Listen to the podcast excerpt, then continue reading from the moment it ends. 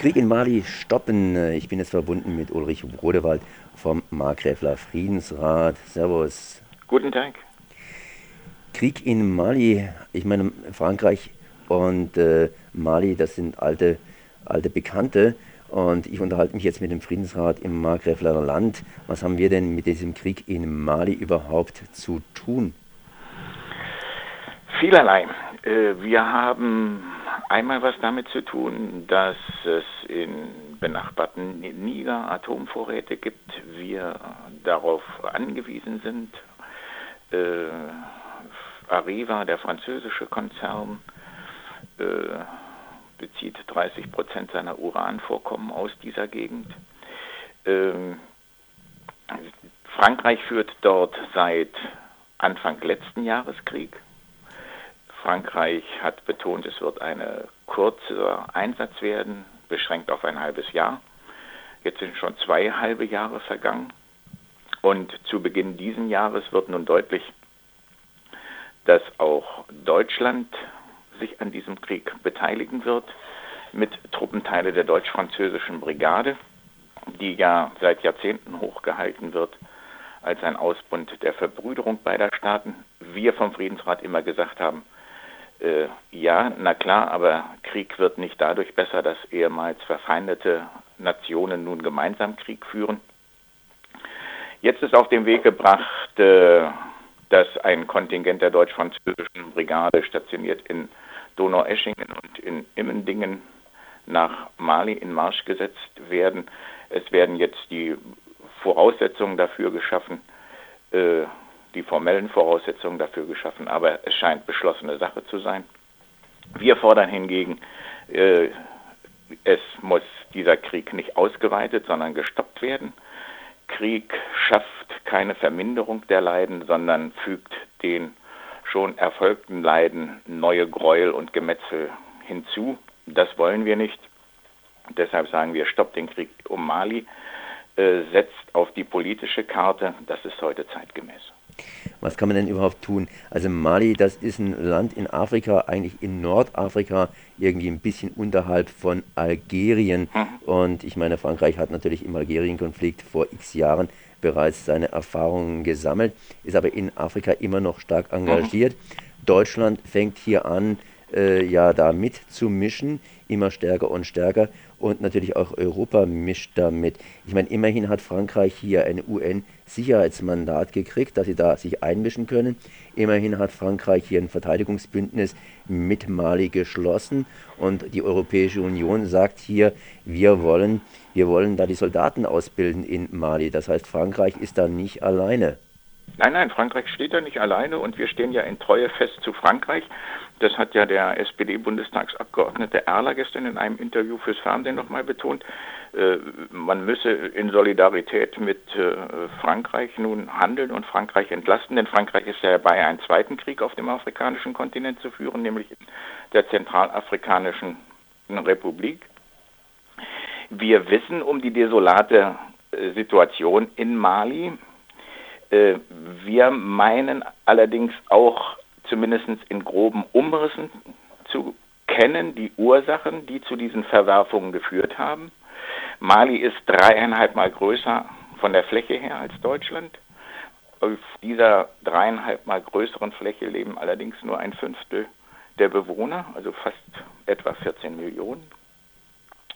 Und die Malier verdienen etwa 60 Mal weniger als der durchschnittliche Deutsche verdient.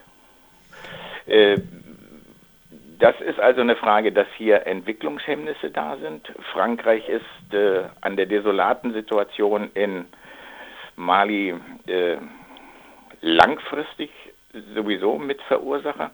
Kurzfristig in den letzten Jahren auf jeden Fall dadurch, dass man das libysche Herrschaftssystem ausgeschaltet hat, libysche Waffen nun in diesem in der Sahelzone unterwegs sind und man weiß selbst im 21. Jahrhundert immer noch keine klügere Antwort als zu sagen, naja gut, die Ultima Ratio ist der Krieg und dann führen wir eben Krieg.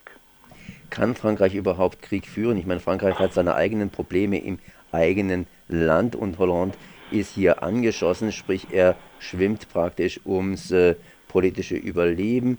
Er hat hier versprochen, Atomkraftwerke abzuschaffen, aber da gibt es natürlich in Frankreich jetzt auch die, Gegen, die wirtschaftliche Gegenlobby. Hat er überhaupt das Geld, hier seine Soldaten auf solche kostspieligen Aktionen zu schicken? Auch da stehen wir dann wieder in Treue fest zu Frankreich. Es ist natürlich, es ist schwierig und deshalb auch, auch der vermehrte, die vermehrte Suche französischer Politiker nach Verbündeten. Äh, der Krieg kostet Frankreich täglich nach ihren eigenen Angaben, also nach, nach Angaben des, des französischen Kriegsministeriums, kostet täglich 2,5 Millionen. Wenn man das mal hochrechnet, dann sind wir für 2013 bei etwa einer Milliarde. Eine Milliarde, äh, das ist fast der zehnte Teil des Bruttoinlandsproduktes von Mali. Das muss man sich mal so vor Augen halten. Noch kann es Frankreich, noch tut es das, weil eben äh, langfristige Interessen dort im Spiel sind, ähm, weil wir, also deutsche Politiker, ein Interesse daran haben, äh, die äh, äh, Zusammenarbeit mit Frankreich sich nicht zu verscherzen, gehen wir da nun in diesen Krieg, schicken junge Leute in den Krieg. Wir alle wissen oder wir alle können wissen, was Krieg bedeutet. Krieg bedeutet, ich habe es eingangs schon gesagt, keine Linderung des Leidens, sondern eine Verstärkung. Was wir fordern, sind zivile Maßnahmen. Wir haben eine ganze Palette von Maßnahmen, die alle bislang noch nicht eingesetzt worden sind. Und selbst heute äh, wäre es noch möglich, äh, dies zu tun. Wir können sprechen über einen robusten Boykott von Waffen Lieferungen nach Afrika beispielsweise. Äh, wir sehen, was diplomatisch möglich ist, wenn wir Syrien betrachten. Dort ist der Krieg zwar nicht beendet, aber selbst in dieser Situation ist es möglich, Waffen einzusammeln.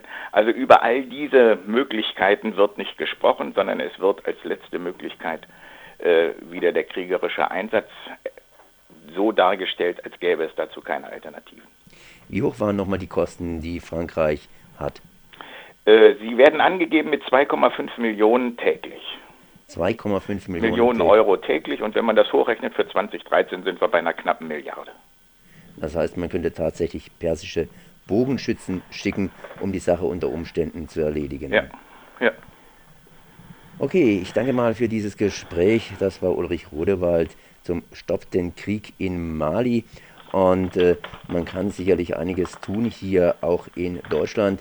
Europa hat einen gewissen Energie, einen gewissen Rohstoffhunger und praktisch Energie sparen, Rohstoffe sparen. Das nimmt natürlich auch entsprechend Dampf, Dampf raus aus dem militärischen Engagement in anderen Ländern. Oder sehe ich das falsch? Ja, nein, sehe ich ganz genauso. Natürlich. Ja, es gibt diese Verkopplung auch von Energie- und Friedenspolitik und hier wird sie ganz besonders deutlich. Ja. Dann sage ich mal Danke. Bitte. Schönen Dank.